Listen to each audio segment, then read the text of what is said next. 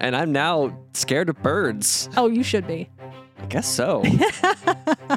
I I mean, I thought they might not be real, but I guess they're murderous and very real. What, Trace? No birds. Oh.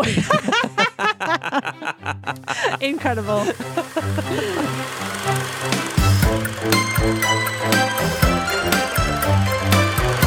Hello and welcome to Steam Powered Movies. I am one of your hosts. My name is Mike. I am Dana Fraedrich. I am a steampunk fantasy author and I am disgruntled. Oh wow. I've been waiting to talk about this for days. Wow, strong, It's all strong. it's all coming out now. Should we tell people what we're talking about? Strap in, guys. we are talking about the 2018 film Mortal Engines, directed by Christian Rivers.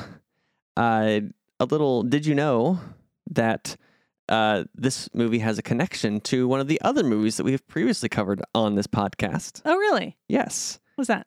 So this is like the second feature length film directed by this director, Christian Rivers. His first feature length film starred uh, the guy who played Dr. Jekyll in League of Extraordinary Gentlemen. Oh, that guy again. yeah. And he was in um he was in Stardust as well, if I'm not mistaken. Yes, yes, he, was. keeps coming back. Yeah, I think know. maybe he has a little bit of a proclivity for steampunk, even if he doesn't know it. Well, he, he keeps coming back. He wasn't in this film, but he was in the other film by this directed by this director, Oh, I see. which we're talking about today, which is Mortal Engines on this podcast, which is called Steam Powered Movies, where me, Mike, and Dana also with me, we talk about steampunk films after we watch them. That's the order of things. you And- sound like a bad liar trying to convince everyone that I'm definitely here and not, I don't know, a head in a jar. and this podcast is real, not in your imagination. it's happening right now. so, okay, here we go. We're talking about Mortal Engines, uh, a young adult fantasy film based on a book, young adult fantasy, Young adult steampunk fantasy. steampunk. Yes. Well, I don't, I don't even know if it's really fantasy. It's definitely hard steampunk, though. Yeah, when I looked it up on IMDb, this film, it said you might also like Valerian, Alita, Battle Angel, Ender's Game, John Carter, Ready Player One. Are you sensing a theme? Yeah, no, there's definitely some strong sci-fi themes, but also some like strong, like they tried really hard themes. well, they did try really hard. They made a two hour movie based on a steampunk novel. And Dana, what are your initial thoughts Oh, on boy. Mortal Oh, Engines? Here we go. Okay, so here's the thing. I read the book over the last couple of days, Okay. and I have to say, I did not enjoy it. Oh, no. At all. Oh. I did not enjoy the book at Coming in all. strong. And then I have to say, I actually enjoyed the film far more.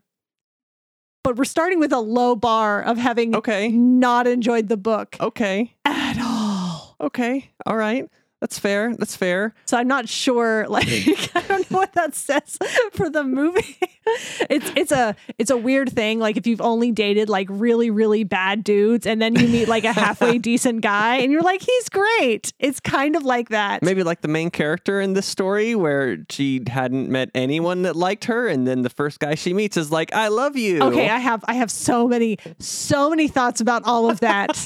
oh man, this is gonna be a it's gonna be a high energy podcast. Oh, nice. Nice. Nice. Well, we had watched this movie before. We did. This is the second time we watched it. We watched it together a few years ago when it came out because we were like, "Hey, cool steampunky sci-fi movie. We like sci-fi stuff. Let's Mhm. see if it's any good."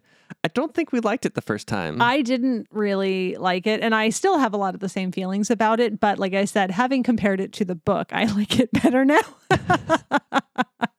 okay. I, I will say that uh, I liked it better this time. mm-hmm. I enjoyed it more. Mm-hmm. I don't know if that had to do with the quantity of alcohol I was consuming We while watching it have this some time. strong drinks tonight. They were strong drinks, but like the first few minutes of this movie start, and I'm like, kind of dope. yeah, no, the- the, the beginning is definitely the strongest part. It's very cool.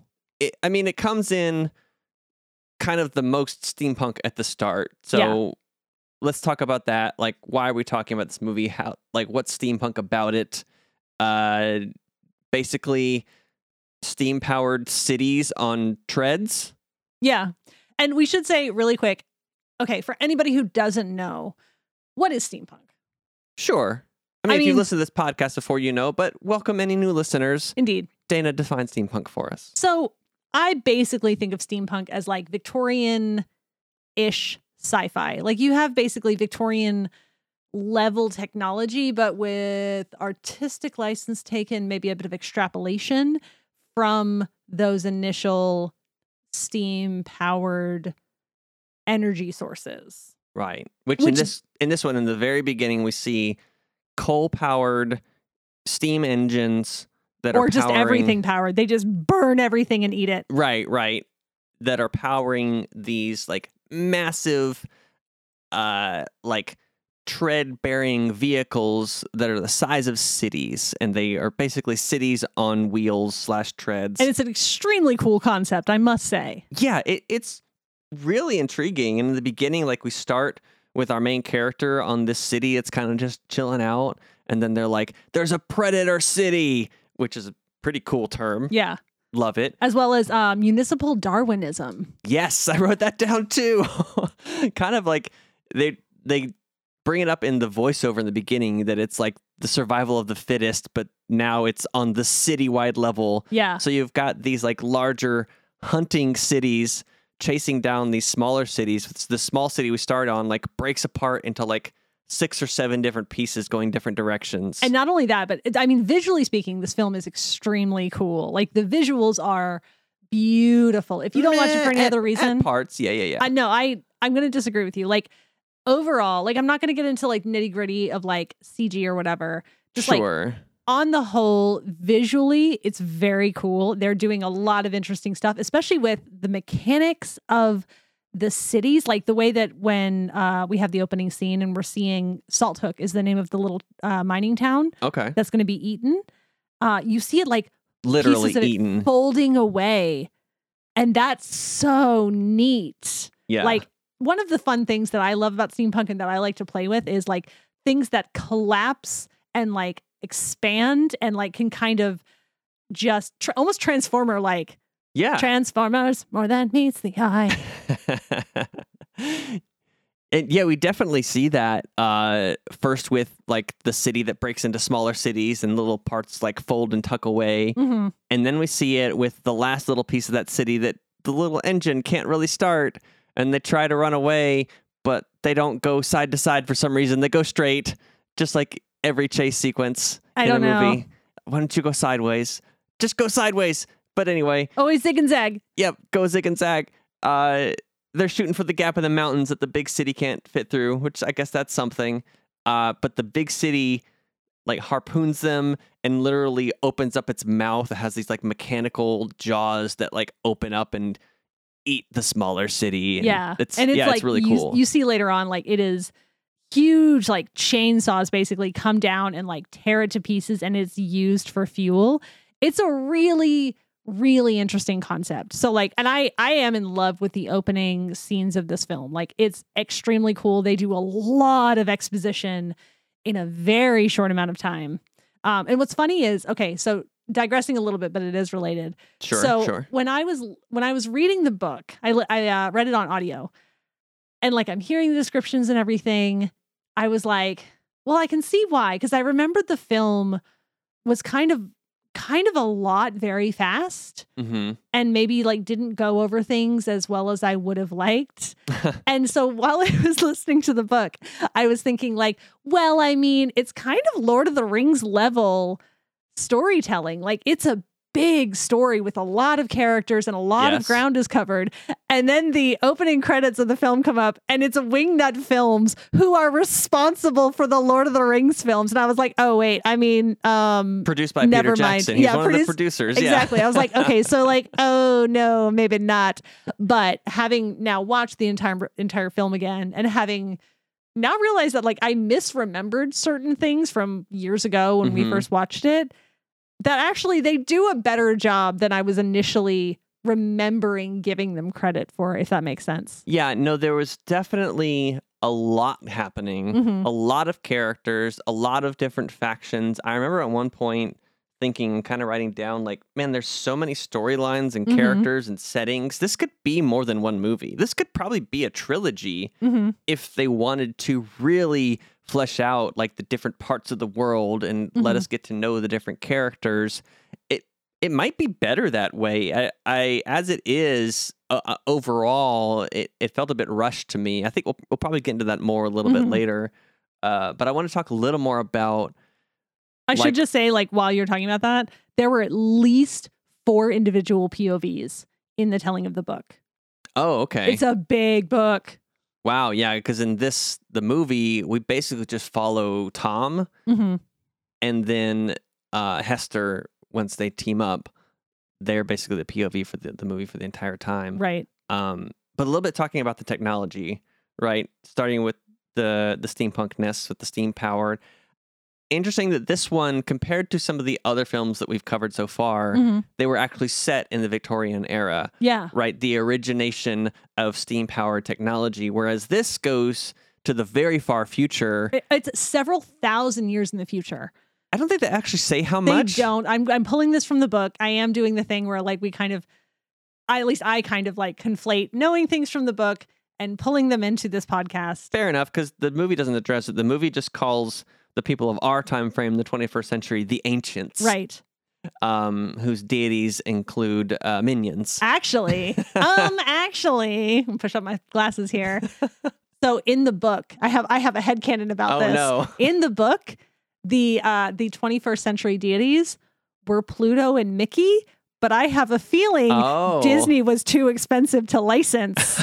and And so they licensed the minions instead. Yeah, I mean, insert joke here. It kind of works depending on what generation you're shooting for. hmm with some of the other jokes, I thought it was a little bit curious. I'm like, what generation are they aiming this at? Because they had the Minions thing, they had the Twinkie reference, and then uh, what was the other thing? Oh, there was an eBay reference. Oh, was there? I didn't get the eBay one. Yes. Okay. So we're gonna flash like forward in the movie a bit.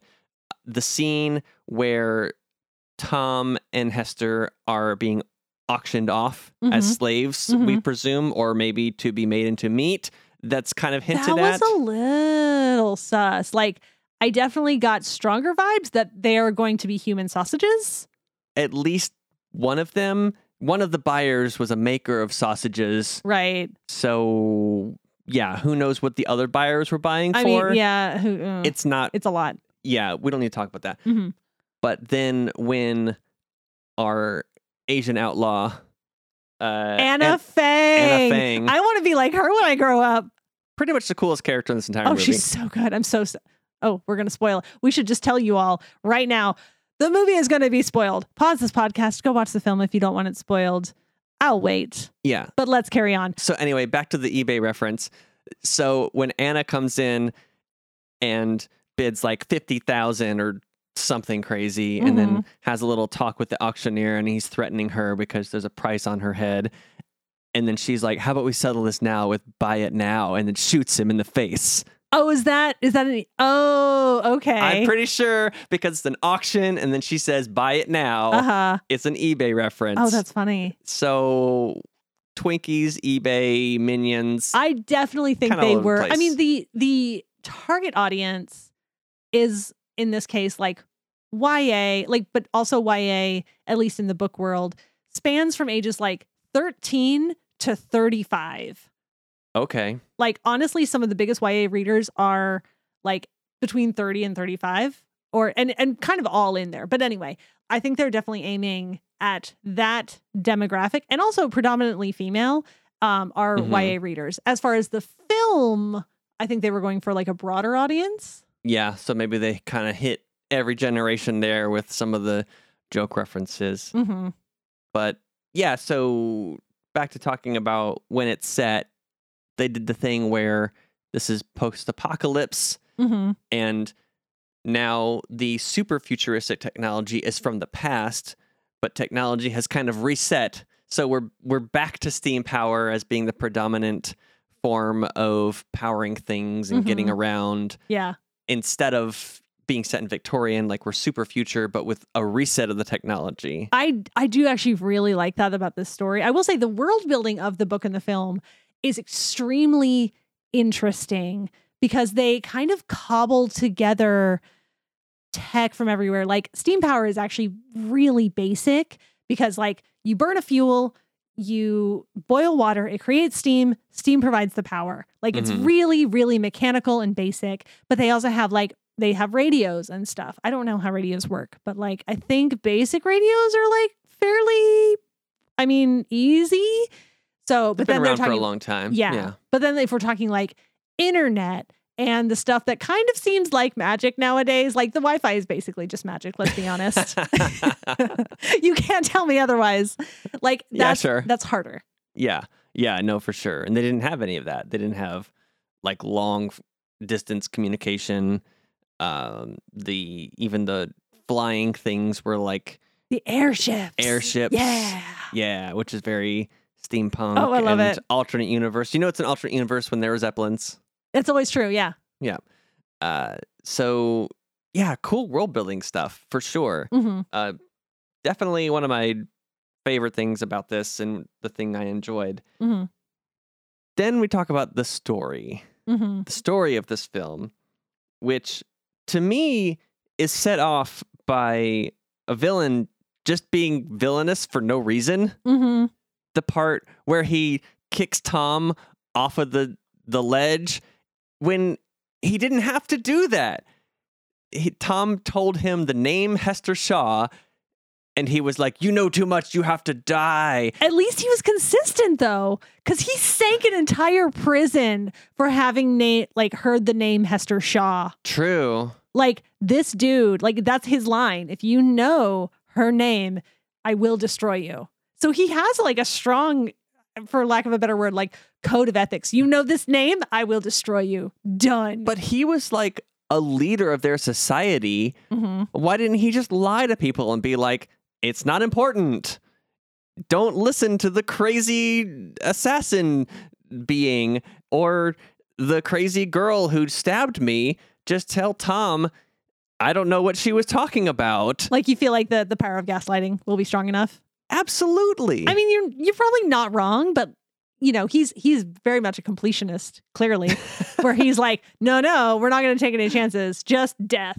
Which I actually like. That was a change from the book, and I'm totally fine with it. Like, I think it worked. I don't know. But like in the very beginning, when Tom first meets Elrond or whatever his name is in this movie, his Hugo name Weaving. is um Valentine. Right. Last name Valentine, Mhm. I guess, or maybe his first name. No, uh, last name Valentine. Because his daughter is Katherine Valentine. That's right. But Tom like idolizes him and is trying to like impress him with his toaster knowledge. Look at my look at my toaster stuff. I'm so smart about toasters. Which that moment felt like very Ready Player One. Mhm. It's like, oh, we're gonna have our characters know stuff about the 1990s and or the 80s or whatever, and that's gonna be our cool inside joke to the modern audience. But yeah, I think Tom would have trusted him. He already trusted him. I know what you mean. It was unnecessary, and that kicked off the entire plot. Uh huh. Was Tom being sent off into the wasteland with Hester, The Outlands. the Outlands, Uh huh. the wasteland Outlands. It's kind of the same, yeah. And then we proceed to what I wrote down as Deus Ex Machina, the movie. I mean, kind of true because the god is essentially in the machine, although Medusa, despite Greek mythology standards, was not a god. But I see what you're getting at. yeah, from that point on, everything happens exactly when it needs to happen Mhm. for our heroes to survive and make it to the next stage. Right. And that kind of doesn't really do it for me as far as storytelling. Uh huh. For it to be that level of coincidences. Convenient. Yes, Yeah. convenient coincidences. I need there to actually be like some magic in the world. Like maybe a prophecy or the power of destiny introduced at some point Uh huh. instead of it just happening randomly. You know what I, mean, mean? I know what you mean. It all does stitch together very neatly. Mm-hmm. I don't know. Maybe maybe the book lowered my standards so much that I'm like, this is fine. Oh no. oh no. Oh, I'm telling you, I did not enjoy that. Okay, so so what was so bad about the book or like what was different about the book because we just watched the movie and hopefully anyone listening also just watched the movie to suffer through with us. What, what was different about it? Okay, so I'm I'm gonna kind of mix up our whole process and format a little bit because I am gonna touch Whatever. on some of my least favorite things. Go for it. Okay, so like I said, um, world building wise, excellent. Like Okay. the world building in the book is brilliant, and I think that the movie carried that through as well. So very similar. Oh, super similar. Yeah. You had like the Outlands and Don't Go South, and you had like the marauding bands of The Don't Go. South thing didn't really exist in the book. It was definitely like a function of the film so that things happened the way they needed to happen. Which okay, fine. Um the thing in the book that really annoyed me, and this is extremely hashtag written by a dude, Mm, is that like emotions are very flat. I didn't find it to be terribly emotionally deep. And those emotions that did try to dig deep, I felt like really missed the mark. mhm. Also, every single female character in the book is couched in how she looks. Some kind of physical attribute of hers. And not only is this extremely tired, it is sexist. And now, okay, we're gonna we're gonna uh, start a new segment that will not always be recurring, but it's happening today. Okay, I'm, I'm very curious. You're springing this on me too. All right, ladies, gents, and gentle thems, please sit down, make yourselves comfortable, and welcome to Dana's aggressive positivity corner. Okay. All right. Hit So him with he- it. Here's the thing. Okay, so in the movie, Hester had scars on her face. They kind of Right. went from like her cheek down to her chin. Mhm. In the book, it's way worse where like her she's basically like missing a whole eye and like part of her nose. And my gosh, it's such a big freaking deal Mhm. is made about how ugly she is. And they did this in the film a Mm. lot too. And okay, so here's the thing as someone who has scars and who has, like, at one point in her life, internalized what society says about scars, where like they're a thing to be like seen as repulsive and a thing to be Mhm. disgusted by, and like internalize that as someone who has now learned to love herself and what those scars represent, I'm here to tell anyone out there who has also internalized these things the way that I did that, you know what? Your scars bloody well mean that you survived. And that is a beautiful thing all by itself. I need you to hold that in your heart and just know that you are strong because you survived. And all of this BS, I'm trying so hard not to swear. all of this BS about like, oh, scars, mm, it's so ugly. blah, blah, blah. Shut up. Like, it's so much BS. You are so strong. I am so proud of you for surviving. And you need to know that you are beautiful as well as tough. Thank you very much. This has been Dana's aggressive positivity corner. So when you see someone's scars, you're like, "Holy crap! I don't want to know like what you defeated." Oh my gosh, yeah. Like Yeah. you maybe beat death. You maybe like survived a horribly painful thing. I'm so proud of you. Like you went through whether it was like emotional or physical or emotional, whatever battles, and you came through the other side. And I'm so freaking proud of you. All right. Yeah. So It, it's just, it's a tired trope. And like, yes, they do the thing where like, oh my gosh, actually, it turns out that it doesn't really matter how people look. It's just their personality. What? This is such a tired trope. I'm so over it. We are beyond this. It just, it needs to not be a thing anymore. We just need to like move the, just move along. agreed, agreed. But can we talk about a positive physical attribute? Did they describe in the book Anna Fang as having the coolest hair on I mean, the she face of the have planet? the coolest hair on the planet. they did not. Um, instead, her description included the fact that she has red teeth, which Okay. is from like a, a herb that she chews. Um, and it helps with like um air sickness. Essentially, it's kind of described in the Mm. same way as like seasickness, but because they're in the air, that kind of thing. okay. Yeah. Not really fleshed out in the movie. No, no, that's not that's not addressed at all. I don't think Um, she had red teeth. I didn't she notice it didn't anyway. know. She didn't in the film. Yeah. I mean, it, it was just kind of like a little throwaway thing in the Okay. book. It was just some cool like world building or whatever. but in case instead they give her fantastic hair. I mean, she had the coolest hair ever. I was Yeah. not gonna lie. I was like, how can I do that with my hair? not gonna lie. I was like trying to think of a way to do it. You probably can't, but that's okay. Oh, I mean, with enough hairspray, anything is possible. Uh, all right, you go for it then. you go for it. So yeah. Oh, also fun fact about Anna Fang, who, like I said, I want to be like when I grow up. Um, in the book, and they say it one time during the movie. Okay. It's like a little bitty, like super fast line, but her nickname is the Windflower. oh, I didn't catch that. Oh, like um, Captain Khora says it like when they're like kind of going off to battle, and it's just sort of in the middle of a sentence, and you really have to know what you're looking for to catch it. Because I was Mhm. waiting, I was like, "Where's your cool nickname?" so you mentioned Captain Khora, and we've got Anna. Mhm. Sort of that whole um, troop of characters Yeah. from behind the wall. the Anti-Traction League. the anti-traction league kind of that whole entire cast of characters in the movie just gets thrown in for like the last 30 minutes yeah. we oh, like- they're a huge part in the book. I, I figured that they did we barely meet them in the movie i didn't catch any of their names except anna's because they said it a couple times near the end Uh huh. So for me when they had that final battle hmm a lot of that fell flat because people were like sacrificing themselves and giving it all for the cause and i'm like i don't know who you are. Why do i care? I know, and like this is this is such a hard part where because I missed so much of that too. The first time we watched it, like I remember the first time I was like, I don't, I don't know so much of what is going on. I don't really understand, hmm and that that's such a hard thing when you do adapt a book, because like my gosh, there is so much in this book to adapt that Yeah. like I think they, I think Peter Jackson like he really tried hard to do it justice, but I just don't know that there was enough time. No, for sure. Which well is why I was thinking if you really wanted to tell this story fully and effectively, it would have to be at least two movies. unlike what they did with the hobbit where they made the hobbit into three movies Right.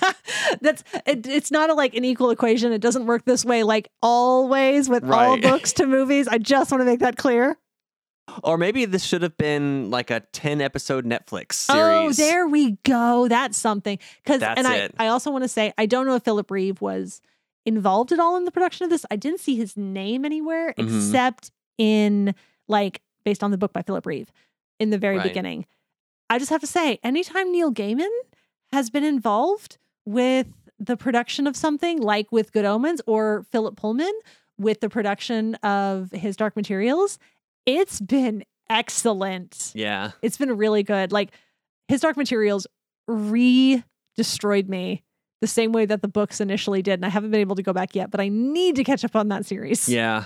Yeah. No, I think this would have worked really well as like a 10 episode series. No, you're right. on I some think sort of streamer. You could have had the first episode where we get to know our main characters and how they're at odds and maybe learn some of the backstory a little bit instead of having it just be in flashbacks. Mhm. Maybe develop the the relationship between Hester and Tom Mm-hmm. more, which in the film, to me, I wrote it down that like it seemed very forced in the beginning. They were thrown together. She was like, I would have left you, and he was like looking after her. Mhm. It didn't seem like their connection in the beginning was very earned. It was kind Mhm. of just the movie, the plot needs them to be together. But by the end, they had been through enough together Sure. it kind of works at the end, but the beginning was very like contrived. I felt like. I think that could have been helped in one way, a simple way. So in the book, she gets shot in the leg during her attack on Valentine. Okay, And then so she is dependent on Tom from the get go. And I think that would have Ah, helped a lot.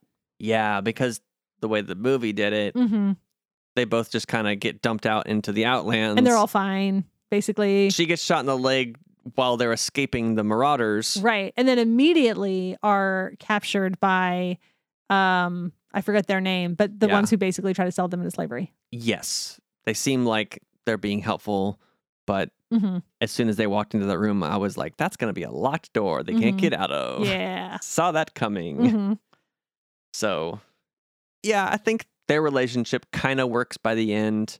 It's not that bad, but a lot of the other characters don't really get a lot of time to shine or for us to get to know them. hmm Like Shrike.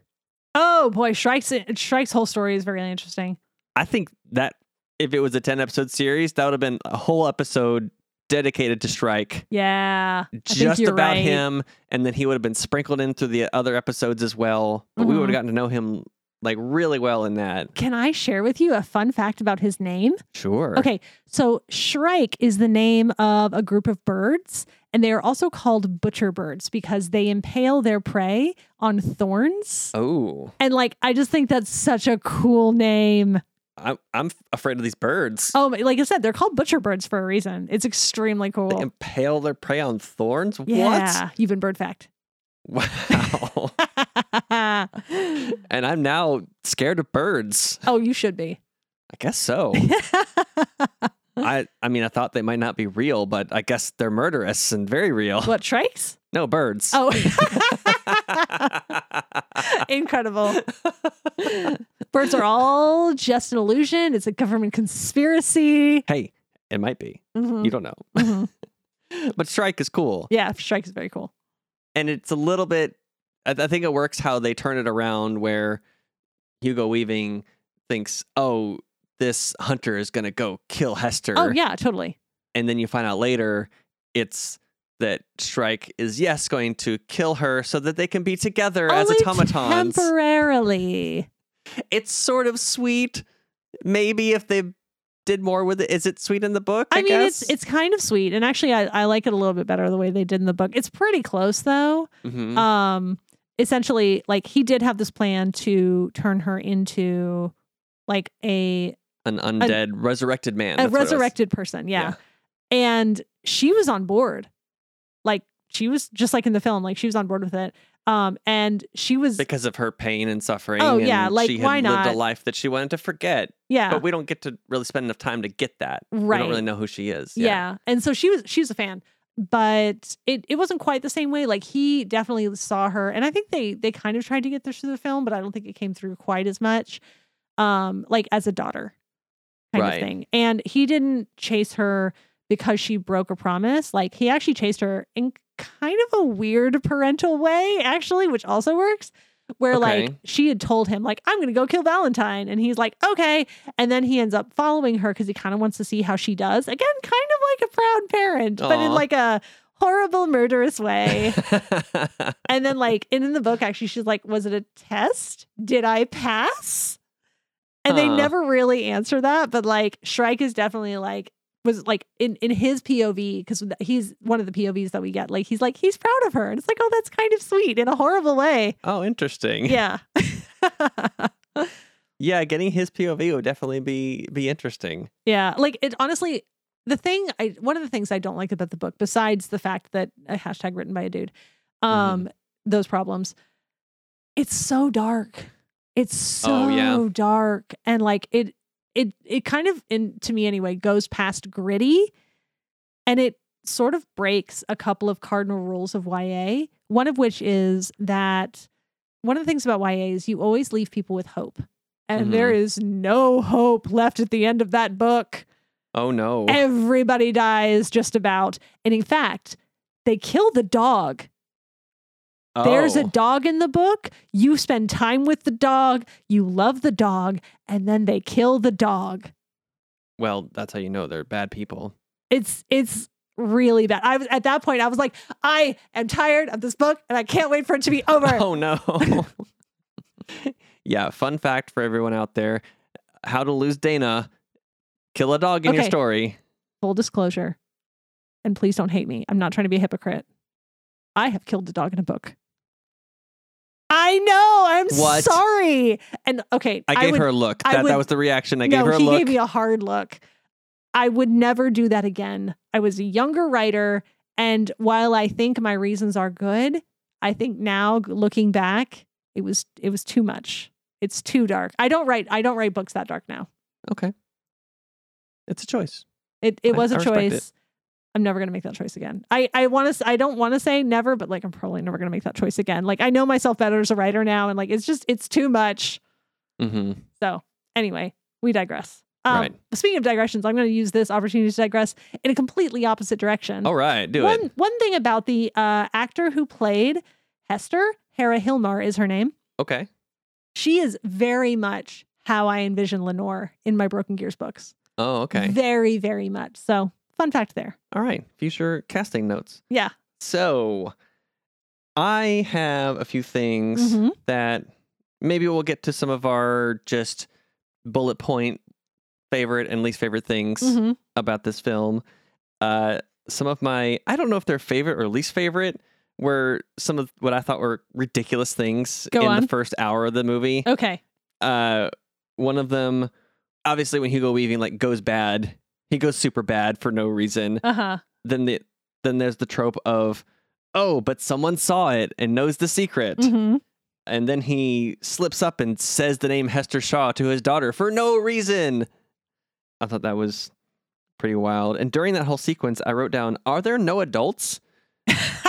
because there's all these teenagers that are handling the Mike. historical artifacts and the the future past technology and spying on the bad guy and stuff. That's also kind of a keystone of YA is that like all of the adults are mysteriously absent. Like we do away with the adults one way or another.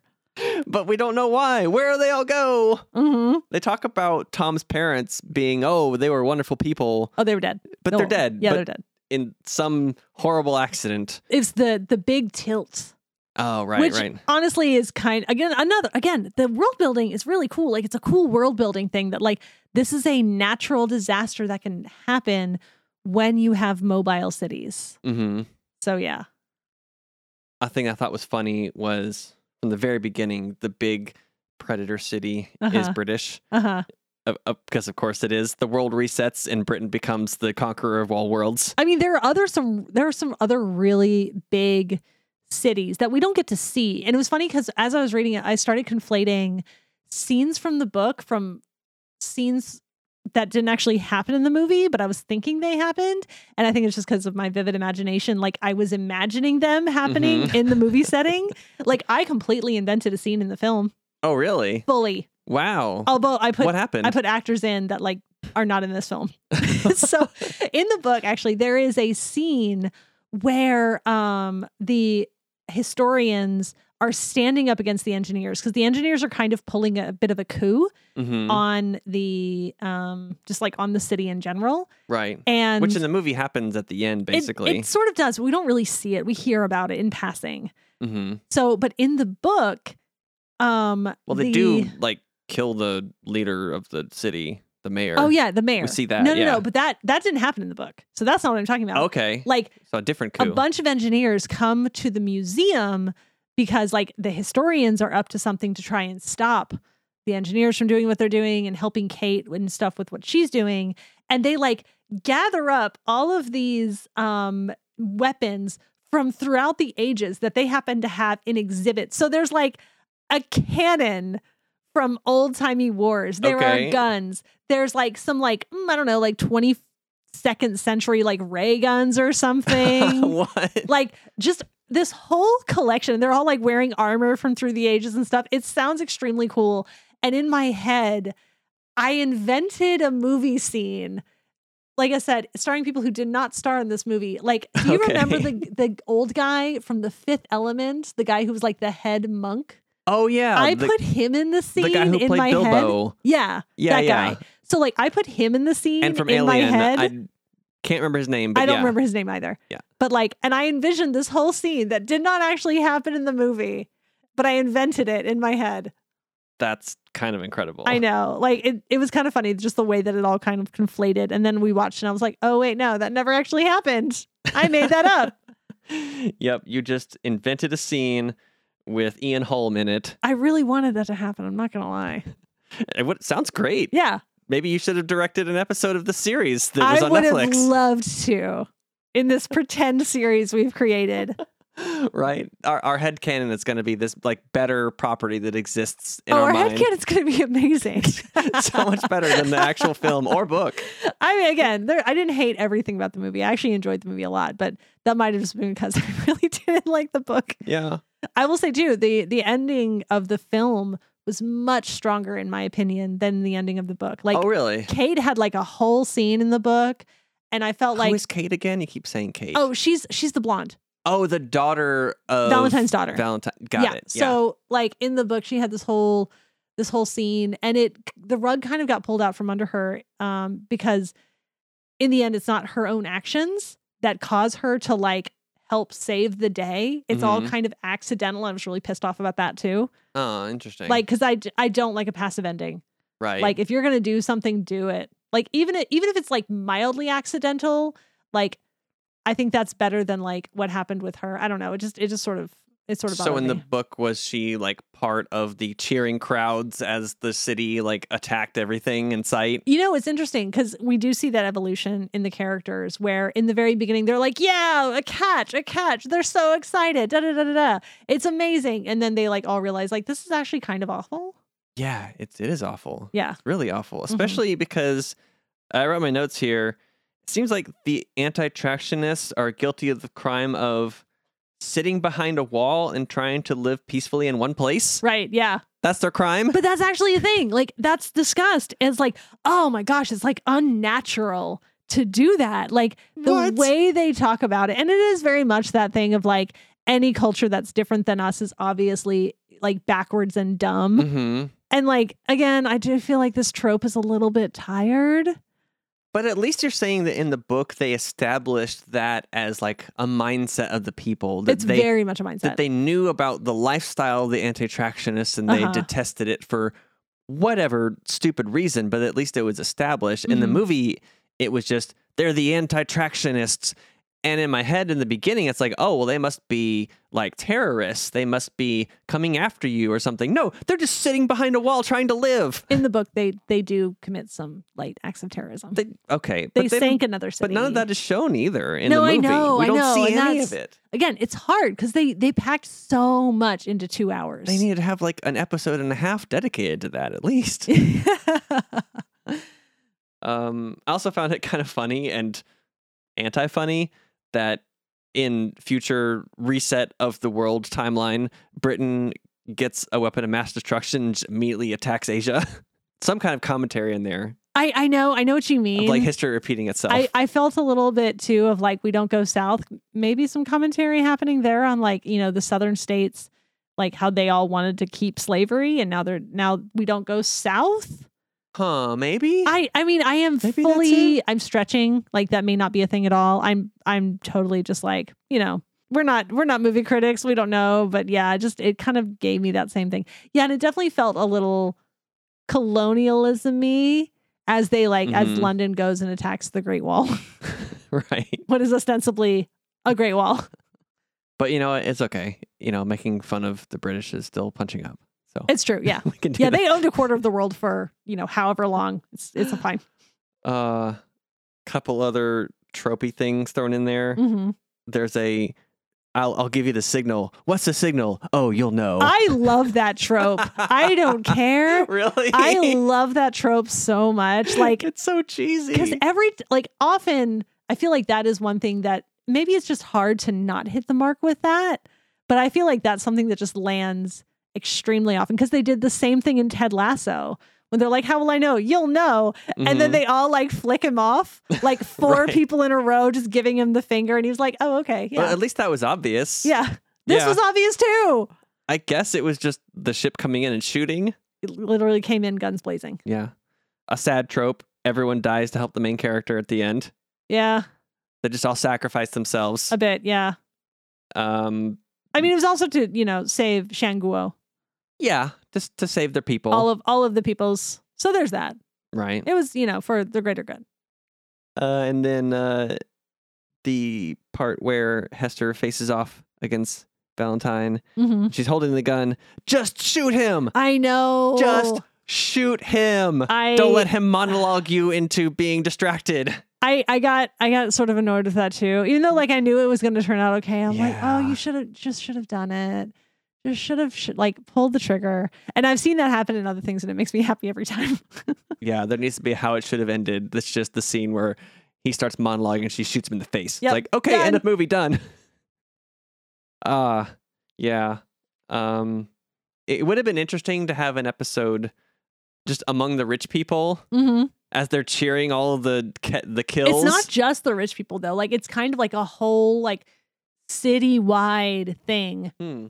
Because again, municipal Darwinism, it's almost like it's almost like the religion of the people without it actually being a religion. Interesting. Yeah. Like Hmm. not I mean actually funny enough, they do actually have multiple other gods, but like municipal Darwinism is sort of seen as like this is the right and moral way to live. Like living any other way is just wrong. Uh, anything else from your notes? So I do have a favorite part from the film. Okay. Um, so basically it's while Valentine is like walking and that I forget his name, um, Mal-. He's like the third level, uh, what do you call it? Like initiate or apprentice? Oh yeah. The guy who was like kind of bullying our main character Oh. Tom. Oh, in the beginning, the guy who oversaw, who like saw through the window, Yeah, Tom opening the guy. cache of old tech. He Yeah. just happened to be there Sure. and see him opening the thing while he's talking to someone oh else. yeah, he's he's definitely a snake. But like, so I really love where he meets up with Valentine. I don't know, like midway through the film or something, and he says, "Your daughter's a good friend of mine," and Valentine's just like, "No, she's not." like that's such a good and super brief way to like kind of turn that trope on its head. The trope of just like hmm I totally don't think he's coming from like a way of like my daughter's not allowed to have male friends, but just like I would have heard about you. Right. and just like its face just falls. he's trying to be like, I'm the cool like quarterback of the football team, jock guy that everybody likes, and he's like, Nah, you're not it. Yeah, he's like no, no. And yeah, so that honestly like that part gave me joy. I really really liked that part. That was pretty good. Yeah. And like I said, like the world building is extremely cool. Like I I do actually wish that more uh movies and books and stuff had world building this good. hmm So those are those are kind of like my high points, I'll be honest. And again, maybe maybe having seen the book kind of ruined things for me in a way or seen the book, having read the book. I wasn't saw that it out. Um, I saw the book too. But I didn't read it. like I don't know, maybe it ruined it for me or maybe it made it better. I honestly don't know. Cuz then once it's in your head like you can't separate it, or at least I can't. Yeah. Man, this is going to be an interesting one to like sum up here. Uh I mean, we kind of talked about some of my favorite least favorite things. My favorite part is the opening sequence. hmm It's super cool. Yeah. It's great. Uh-huh. It pulls you into the world. Uh and I think besides that, I like the idea of this story that we've built in our heads based on the book and the movie hmm and this fictional uh 10 episode series that maybe they'll make a sequel to and have a season 2. Think what Yeah, make a sequel to the series that does not exist. Yeah, yeah. I mean the writers would have may have to like retcon some stuff to be able Sure. to continue the story. Look, Shrike there- comes back, you know? Like Shrike makes a return for I- season 2. I could see that. Yeah, that would be a thing. Although I have to say, they're redoing The Lord of the Rings again when we do not need a new Lord of the Rings. Like the one that came out, you know, 15 years ago is great, but they're doing it. So, you know, who's to say they couldn't do Wait, this? what they're doing in the movies again? Yeah, did you not know this? No. Oh, honey. Okay, we're gonna have to have like a side conversation about this. I knew about the the the like TV series on Amazon. Oh, that's no, the, honey. the prequel. Yeah. Oh, okay. All right. Yeah. Well, different conversation. okay. uh, people tweet at us at Steam Powered Pod. Uh, talk to us about the Lord of the Rings remake. Give us all of your thoughts and takes. also about this movie too, I guess, or the book or whatever. Yeah. Sorry for spoiling all of these details. well, um, hope you enjoyed listening anyway. yeah, this, this whole episode has been a roller coaster. For real. Feeling very passionate. Uh, well, every good roller coaster comes to an end, and we end this one with Oh, look at you. That's such a good segue. rating rating the films that we watch. First, we rate it based on how steampunk it is on a scale of one to five steam engines. Dana, how steampunk do you think this movie is? I okay, here's the thing. I'm gonna give it. We're gonna get really granular here. oh, right. Yeah, push your glasses up and give it a rating. Okay.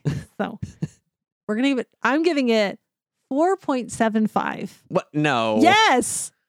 Okay, and let me tell you why. I'm going Okay. to justify my answer. So obviously, we had all the steam technology in the beginning, that great opening scene, like the Right. basically the city that folded away. Like that's all extremely cool. yeah. However, I'm docking it 0.25 steam engines because the fashions, I don't really know what was going on. Fashion follows reason, it follows um, trends, and the fashion in the film was just all over the place. So I'm here at the last moment. I'm docking it just a little bit because that was a mess. I'm sorry. Okay. I think that that's bogus. You doing 0.75 Okay, points. I don't know what you want. Like, give it. Okay, then then I- give it five I think or four, whatever. I think four is a good landing place for Fine, it. I'll make my case for that.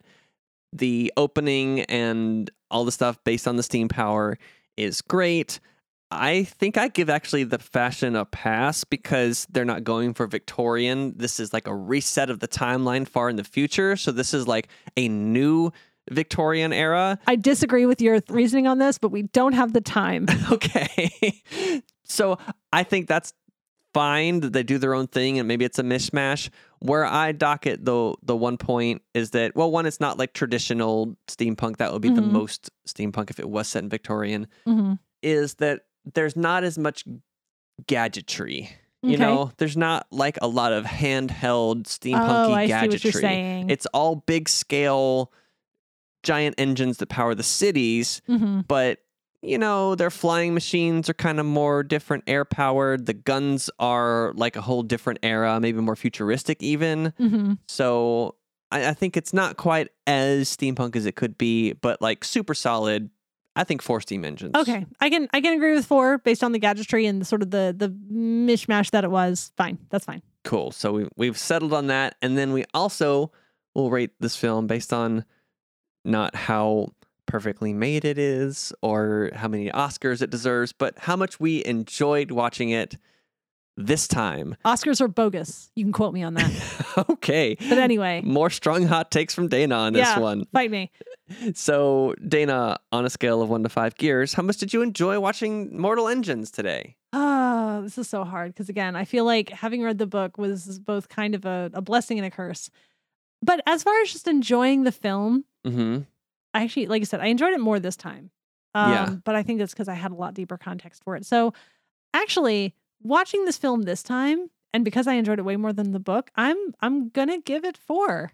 yeah Yeah. So four years for me. four gears uh I, I have to say, if you have not read the book, I don't know that you're to enjoy it as much because, gosh, there's a lot of stuff that, like, you just, unless you're paying extremely close attention, you're probably not to get. yeah So, but having read the book now, I've raised my score and I'm giving it four. Okay, I think that's fair. Mhm. I will give it a rating of one to five top hats. Mhm. And I'm struggling on this one. Yeah? Because I think I like had a pretty good time watching it. Oh, good. And Was that the alcohol? I don't know, maybe so. That might factor into these ratings from time to time. Uh, but I did enjoy it. Probably partially because I'd seen it before and I knew a little bit of what to expect, but I didn't honestly remember a lot of the details. hmm But so I knew kind of what was coming. My expectations were kind of low as far as the story being super satisfying. I'm gonna say three and a half. Mhm. I'm gonna go half. I think that's fair. Three and a half top hats. I Mhm. can't quite give it four. It's got to be pretty dang good for me to give it four. Okay. Five is perfect, which is going to be really hard. To, I mean, like, Howl's Moving Castle, I think, got five from us. yeah, that was a five. Yeah. So uh, this one did a rough approximation of the premise of Howl's Moving Castle. I didn't actually think about that, but you're right. This was uh, Shrike's lumbering city, oh, my. and uh, I'll give it three and a half top hats, E- edging towards four, but three and a half is probably where it should be. Yeah. All right, so that's it. hmm That's our opinions. That's our thoughts. Let us know your thoughts and opinions. Tweet at us at SteamPoweredPod. Uh, go to steampoweredmovies.com for more information and details about all the episodes that we have available on all the steampunk movies we've watched so far and will watch in the future. Uh, Dana, any last thoughts or final word? Mike, how will I know when it's time to stop talking on the podcast? Oh, Dana, you'll know. All right, everyone. Thanks for listening. Tune in next time for more. See you next time. Bye. Bye.